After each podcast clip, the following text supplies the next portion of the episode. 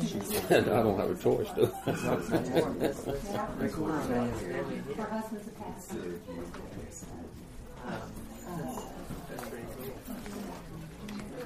Yeah, I was wondering why they get no response from me. I was like, they coming to church today?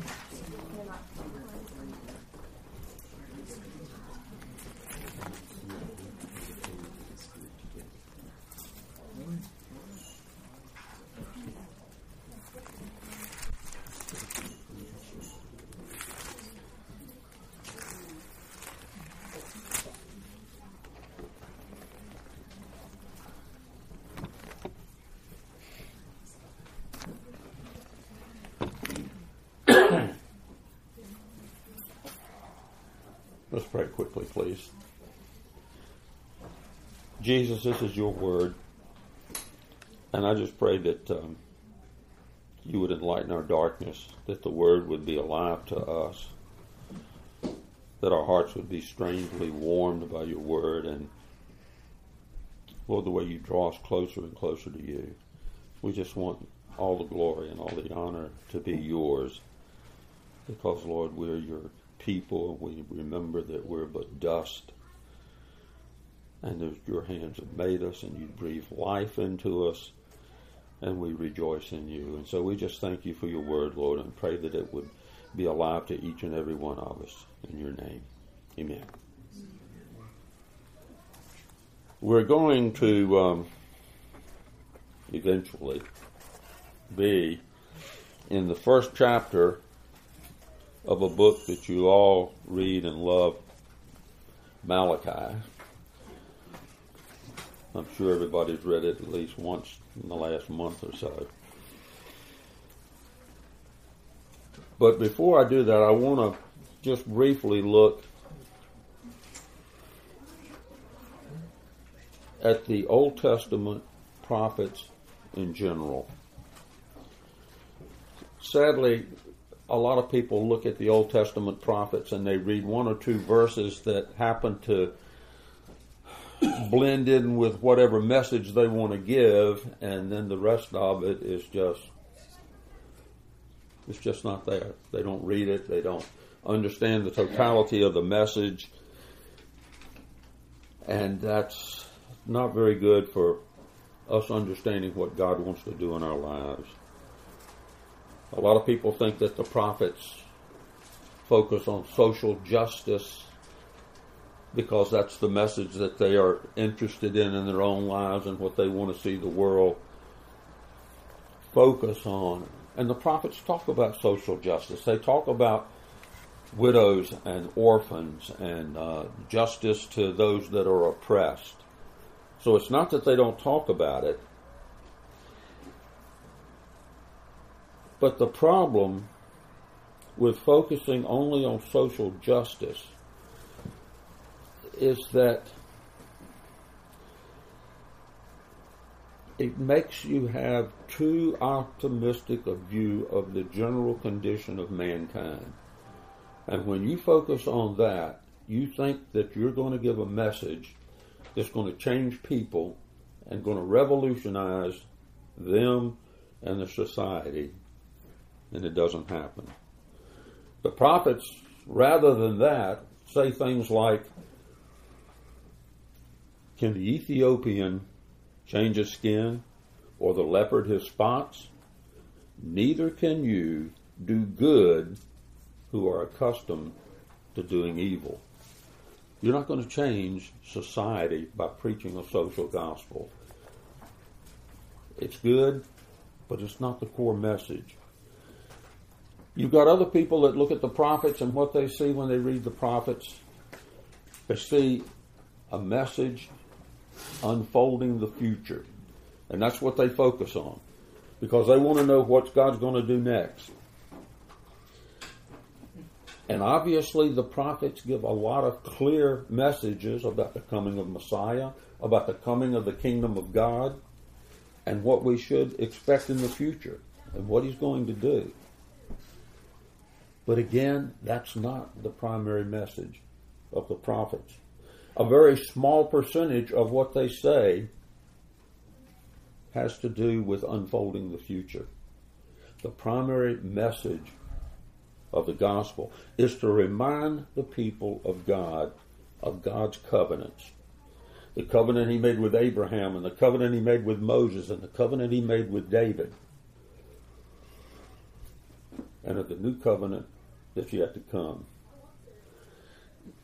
They knew and applied God's law to the people. When Hosea brought God's accusation against the people and tried to show that they didn't really know God, he said this There's no faithfulness, no love, no knowledge of God in the land. There is only cursing, lying, and murder, stealing, and adultery. Hosea says God wants mercy, not sacrifices. He wants a knowledge of Him, not burnt offerings. Jeremiah knew that the people were twisting the words of God. They were believing in deceptive words because they were thieves, because they were adulterers, murderers, and liars, all the while going about worshiping God, supposedly, as if there was no connection between their lives and their worship. And there's an intense link between the way you live and the way you worship. Jesus constantly quotes the Old Testament and says it testifies of him. When Paul preached to the Gentiles, the church council in Jerusalem said, The words of the prophets are in agreement with this. The people, excuse me, the prophets rather, speak of the curses of the covenant, where God says, if you don't do these things, these curses will fall on you. The prophets speak about the curses? Because they want people to repent. They want people not to be subject to these curses. They want the people, he wants the people to come back to God. He wants them to repent. The Old Testament prophets speak on the subject of righteousness over and over again. Isaiah himself uses the word righteousness over 50 times. If we ignore the Old Testament prophets, it's the equivalent of reading a book and starting in the middle of it and you miss the whole first part. You don't know what the book is really saying because you can't connect it together. One of the marks of a genuine revival is that God's people come to know Him in a deeper and a fuller way than they knew Him before. Psalms 85 says, Will you not revive us again that your people may rejoice in you? It's critical that we preach about the character of God. How are you going to know what God wants of you if you don't know who God is? If you don't know what his character is like? Spiritual health is impossible without doctrinal knowledge. Even though you can seek doctrinal, doctrinal knowledge for the wrong reason, you must understand it if you're going to have a true understanding of the character of God. The writings of the prophets give us wonderful and awesome insights into the character of God. In Isaiah 6, for example, we get a view of the throne room of God and how the prophet Isaiah is astonished and undone by the glory of God. If we want an example of God's patience and his long suffering with his people and the tension between the mercy of God and the justice of God, we can look at what he says in Hosea. God says there, How can I give you up, O Ephraim? And Ephraim's another name for Israel. How can I give you up, O Ephraim? How can I make you like Admah? How can I treat you like Zeboim? Admah and Zeboim are two cities in the same region with Sodom and Gomorrah that were totally destroyed by fire and brimstone. So God says, How can I make you like these two cities? I will not carry out my fierce anger. You're my people. You've committed all these sins, but I cannot give you up. The mercy of God, long suffering of God. Even though the prophets paint a, a black picture of sin and judgment, they also speak of a God who whose open and outstretched hand is ready to receive repentant sinners. He says, All day long I have held up my hand to an obstinate people who walk in a way that is not good, a people who continually provoke me to my very face. All day long, God says, I'm calling you. I'm holding out my hand, and you're an obstinate people. You won't listen. You won't come. Both old, both Old and New Testament tell us that God's love, it's not earned, that He loves us. He doesn't love us or reward us because there's a great loveliness in us. His love comes out of his nature. It's his nature to love, and that's why he loves us. That's why he loves us even when we're sinners, even when we disobey. And the New Testament tells us that God, of course, is love. We hear it in 1 John. The Old Testament prophets say, I have loved you with an everlasting love. I have drawn you with loving kindness. There's no difference between the Old Testament and the New Testament. Failure to read the Old Testament prophets leads us into what theologian calls Reader's Digest religion. It's a condensed version of God that leaves out so much so that you really don't understand the character of God because you're getting bits and pieces rather than a full picture. It's such an incomplete picture of God that you don't understand the total character of the Lord.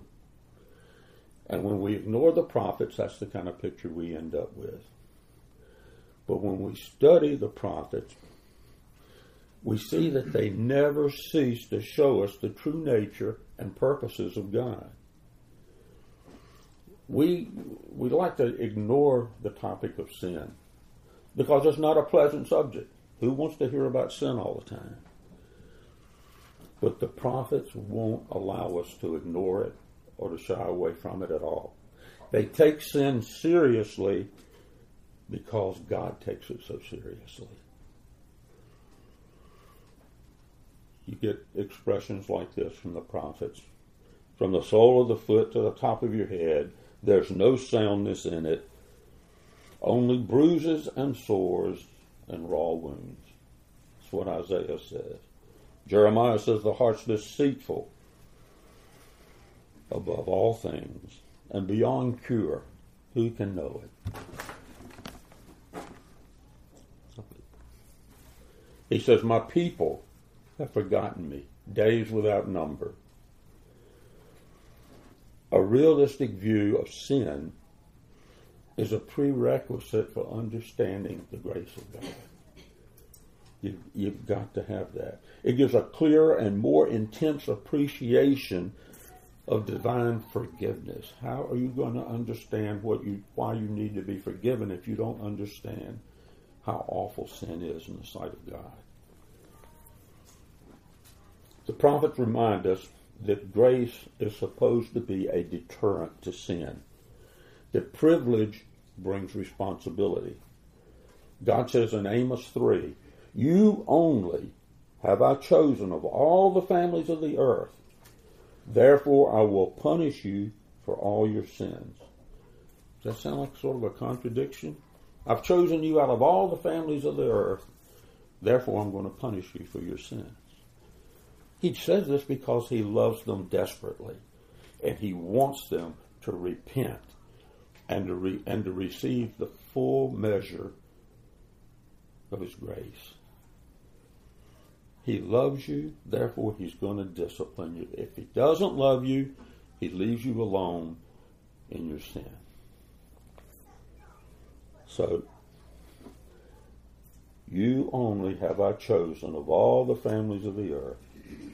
Therefore, I will punish you for all your sins. We have to know the problem before we can seek a remedy.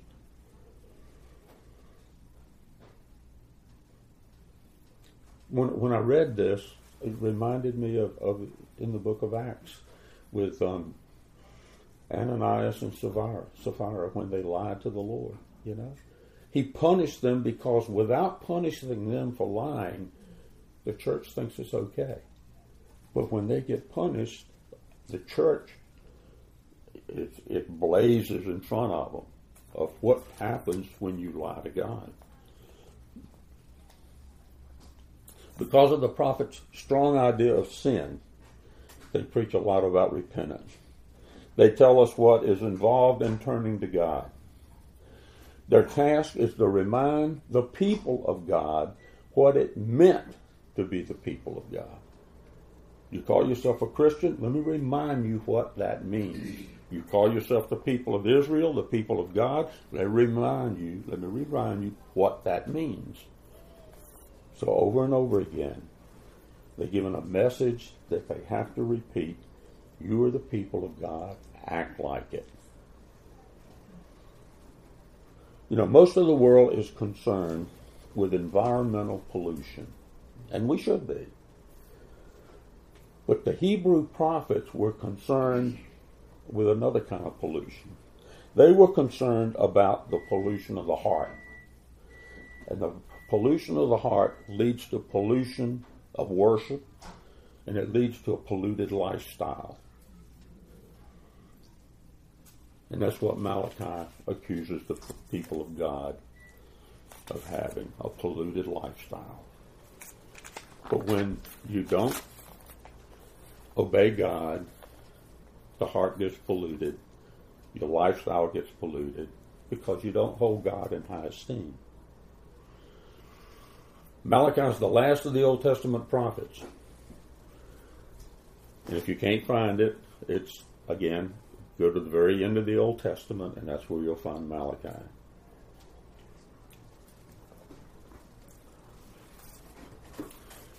After Malachi speaks, God is silent for 400 years. There's no other word from God until you get into the New Testament and you hear from John the Baptist. And then when John the Baptist speaks, he takes up the message again. He calls for God's people, repent. Just a quick history. Judah, the southern kingdom, Israel was called it was the northern kingdom. But Judah, the southern kingdom, has been conquered by the Babylonians. Many million people led off into captivity. The Babylonians themselves, some years later, were conquered by the Medes and the Persians. The Persian king, and all this is after about 70 years, the Persian king looks favorably upon the Jews, and he allows them to go back to Jerusalem. And because of this, a lot of Jews begin to return. They go back to Judah, they go back to Jerusalem. And this was the period of time that the prophet Malachi spoke. And it's the same period of time from the Bible that you read Nehemiah and Ezra. The problems that Nehemiah and Ezra talk about are also found in Malachi. They speak out against marriage to pagan wives neglect of the tithe, against the evil of a degenerate priesthood, and against social sins, like looking after the widows and the, far, the fatherless. Malachi says the people have broken God's covenant with them in many ways. What's a covenant? A covenant's an agreement that binds two parties together. A covenant between God and man means God will extend the benefits of His grace to His people, and they will personally commit themselves to God absolutely. God makes a covenant with Israel. You do this, I will give you this. I will be your God. I will bless you. And in return, you worship me only. You obey my word. You look to me. So, why did the people, so many of the Jews that returned to Jerusalem, turn away from God's covenant and rebel against his commandments? First of all, not everybody in Babylon wanted to return to Jerusalem. The life in Babylon had its problems, but for the most of them, it wasn't that bad. Most of them, uh, physically, it was okay. They had freedom within certain limitations Many of the Jews had material success. They had built up businesses. Um, they made a, a, a decent living. Life was not that difficult for them. A lot of them, in fact, most of them, had never seen Jerusalem before. It had been 70 years since they left. So most of them had died. And the ones that had seen Jerusalem had only seen it as a child. So they didn't want to leave a nice home, relatively speaking, and go into an unknown to a place they knew very little about. Plus the fact the language of trade that the Babylonians used was Aramaic, not Hebrew. So a lot of them didn't know their Hebrew anymore. Their memories and way of life all were tied to Babylon so a lot of them didn't want to go. Secondly, those that did return found themselves in a very difficult situation. The temple was still in ruins. The walls of the city of Jerusalem were still torn down. And the former glory of Jerusalem was gone. In fact, even when the temple was being built, the people that remembered the former temple wept because the former temple was glorious and beautiful, and the one that they were building now was nothing in comparison. So they looked at it and they wept because of the difference in the glory of the former and what they were building now. In addition, the rubble was still everywhere. And some people looked at all the, the debris and said, We can never do this. It's just overwhelming. It's too much. There was also a lot of opposition to the work. It was so great from the, some of the people around it didn't want the temple rebuilt that they had to work in shifts. So half the people would do the building of the temple while the other half stood guard to protect them against attacks. So the work was very, very difficult. A lot of people were forced to mortgage their possessions because it was a time of famine and food was scarce and they didn't have a whole lot to begin with. And if that wasn't difficult enough, the land had been left unattended for 70 years. Um, the terracing that they used for crops, storms, everything had washed it away. It was very, very difficult to grow anything. There weren't that many farmers. And half of the farmers were involved in rebuilding Jerusalem and rebuilding the temple, so there weren't very many people to do the crops. And these, plus some others, this is what Malachi was facing. And so, where does he start? The first five verses of the first chapter of Malachi says, The oracle of the word of the Lord to Israel through Malachi. I have loved you, says the Lord. But you say, How have you loved us? Was not Esau Jacob's brother, declares the Lord? Yet I have loved Jacob, but I've hated Esau. And I have made his mountains a desolation and appointed his inheritance for the jackals of the wilderness. Though Esau says we have been beaten down, but we will return and build up the ruins, thus says the Lord of hosts. They may build, but I will tear down, and men will call them the wicked territory, and the people toward whom the Lord is indignant forever. Your eyes will see this, and you will say, The Lord be magnified beyond the border of Israel. You got all that?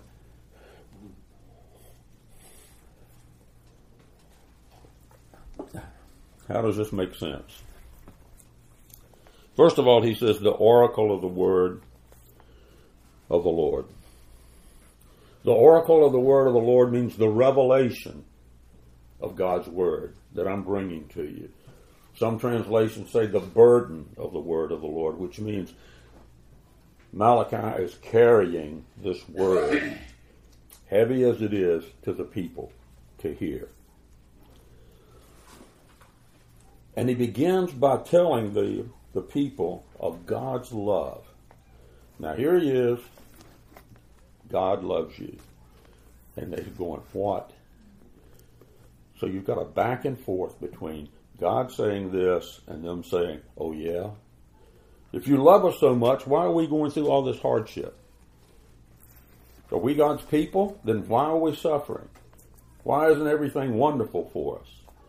You know, the prophets before, hundreds of years earlier, Isaiah, Jeremiah, they prophesied that the kingdom of God was coming, that the messianic age was messianic age was coming, and everything was going to be wonderful. Well, where is it? We don't have anything. Jerusalem's destroyed. The temple's torn down. People are fighting us all the time. There's a famine going on. We don't have any money. We don't have anything. How can you say God loves us?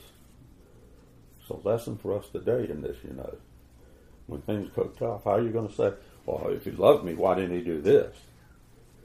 How does God answer? God answers, shows them. What he does is he gives them a comparison between Jacob and Esau, between Judah and Edom. Edom is another name for Esau. Israel, Judah, was descended from Jacob and Edom from Esau. Okay. You've got two brothers, Jacob and Esau. God says, I love Jacob. I hated Esau.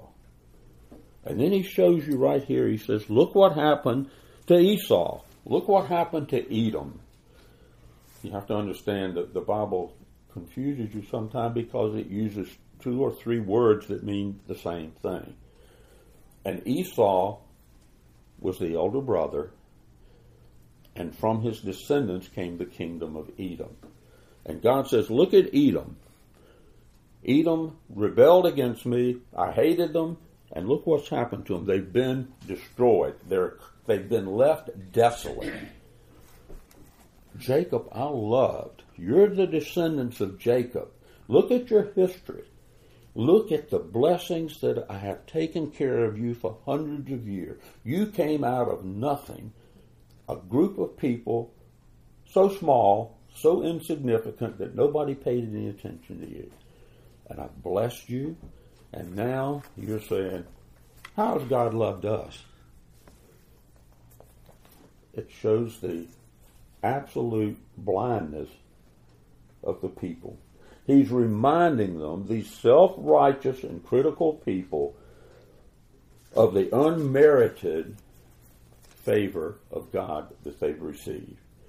They're demanding to know how God loves them.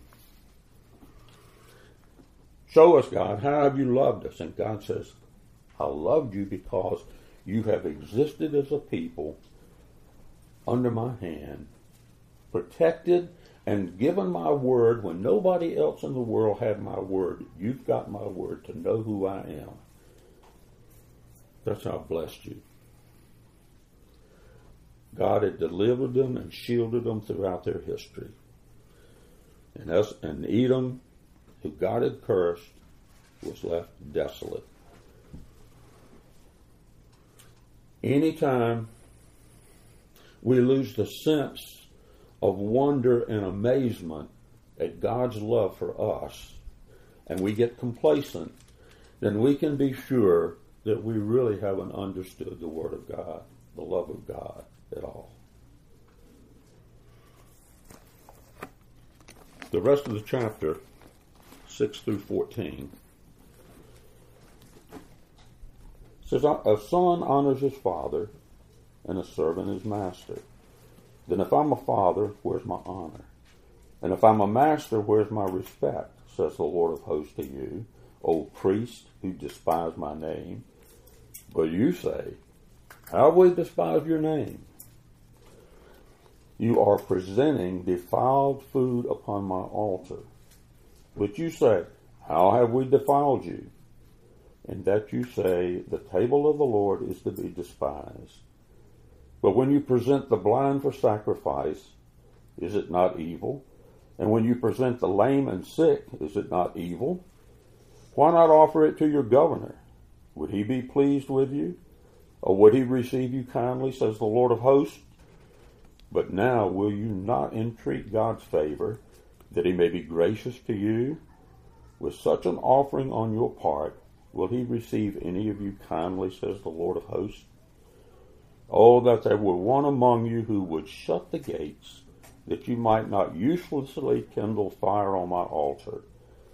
I'm not pleased with you, says the Lord of hosts, nor will I accept an offering from you.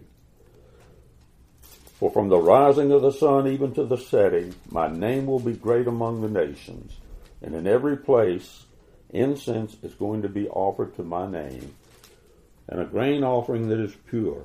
For my name will be great among the nations, says the Lord of hosts. But you are profaning it in that you say, The table of the Lord is defiled, and as for its fruit, its food is to be despised. You also say, My, how tiresome it is, and you disdainfully sniff at it, says the Lord of hosts.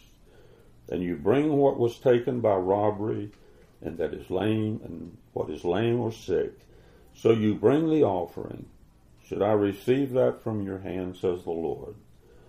But cursed be the swindler who has a male in his flock and vows it with sacrifice a blemished animal to the Lord.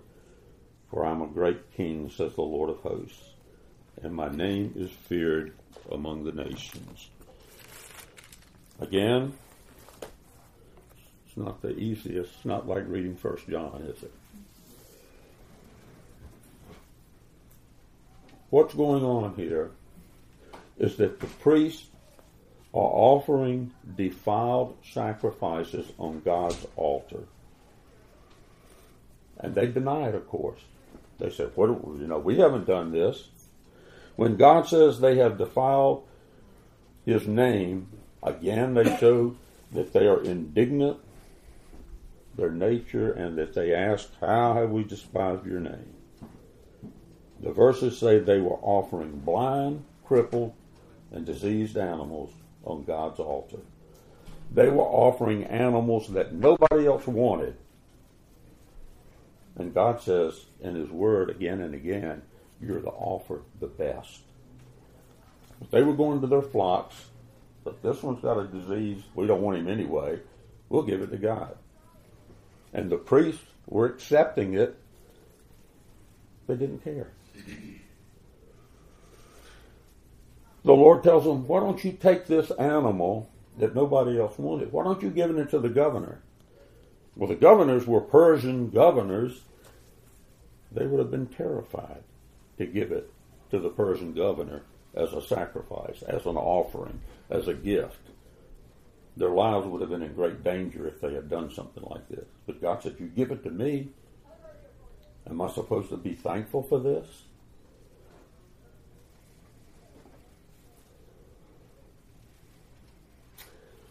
In Leviticus 22, Moses is commanded by the Lord to order the priest to treat with respect the sacred offerings. The death penalty was prescribed for any priest who treated his duties lightly. And these priests don't care. They're going through the motions. They have no respect for God, no love for God, and God is bringing them the task about it. We don't have altars today for sacrifice. But what Malachi is denouncing, what he is condemning, what was not just the way things were being done, but the indifference to God that caused things to be done so poorly. They were indifferent to what God wanted. And they're God's priests. Polluted offerings on the altar is a reflection of the pollution of their heart and mind. What these priests were doing outwardly reflected the disrespect and disregard of God Himself in their heart. It's impossible to claim to know God, to love God, to fear God, and at the same time willfully disregard His commandments. Anyone that fears the Lord has a conviction in his heart that the favor of the Lord is the greatest blessing in life. And anyone that disregards the Lord, that doesn't care about his disapproval, doesn't understand that this is the greatest tragedy of life. So, what does Malachi mean in verse 10? Again, verse 10 says, Oh, that there were one among you who would shut the gates, that you might not uselessly kindle fire on my altar. I am not pleased with you, says the Lord of hosts, nor will I accept an offering from you.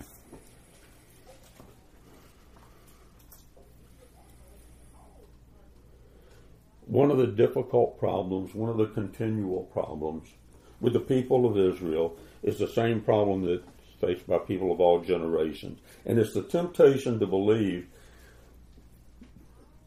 that doing what is right, or excuse me, that by doing what is right, that you're actually fulfilling the true intention of the law. And that's not the case. Just because you do what's right outwardly, Jesus tells us all the time, God looks on the heart. So if I'm doing the right thing, I'm giving the offering, but in my heart I'm going, I hate this. I don't like this. I wish it, I wish I'd never given it. If I'm helping you do something and the whole time I'm grumbling in my heart going, I'm going to do it, but I don't like it. God says, that's no good. This is what he's talking about here. The, the prophets were continually reminding the people that God demanded being as well as doing. God wants you to be righteous, not just do righteous things. Because if you're not being righteous out of your heart, the doing of righteous things has it's not pleasing to God. You might as well quit because you're not fooling God, and He's the one that matters. Look at what Amos says in verse five, in uh, chapter five. I hate, I despise your religious feasts. I cannot stand your assemblies.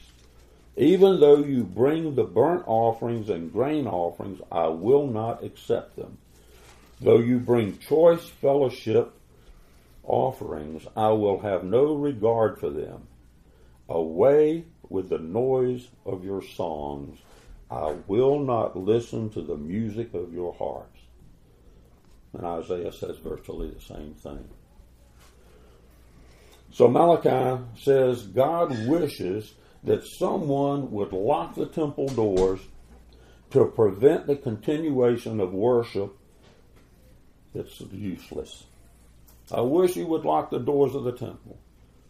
I don't want to see your useless worship anymore, your useless offerings.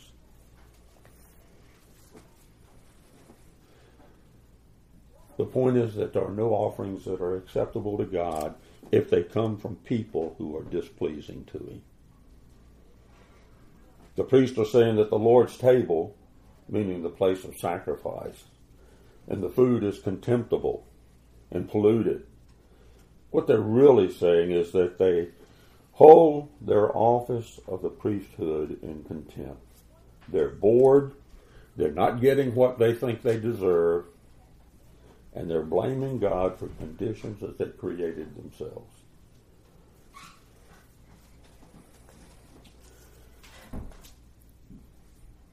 If Christians, and in fact, you know, it, ministers, Christians, all of us, if we call ourselves Christians and if we're unfaithful, if we show that our actions, by our actions, that God is contemptible and that it's a burden to serve Him, then other people are not going to be built up.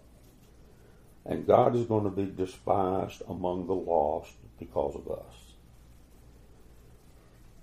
Malachi spoke to a disillusioned people, discouraged and doubting people whose experience did not live up to the wonderful promises that they had heard from the prophets in the past.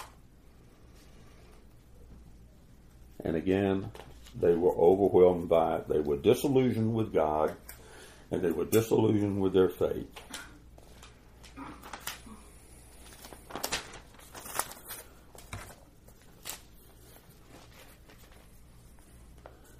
Malachi is there to light the lamp of faith in them by reminding them of God's love and His promises, and He's calling them to repentance, which is what all the prophets do.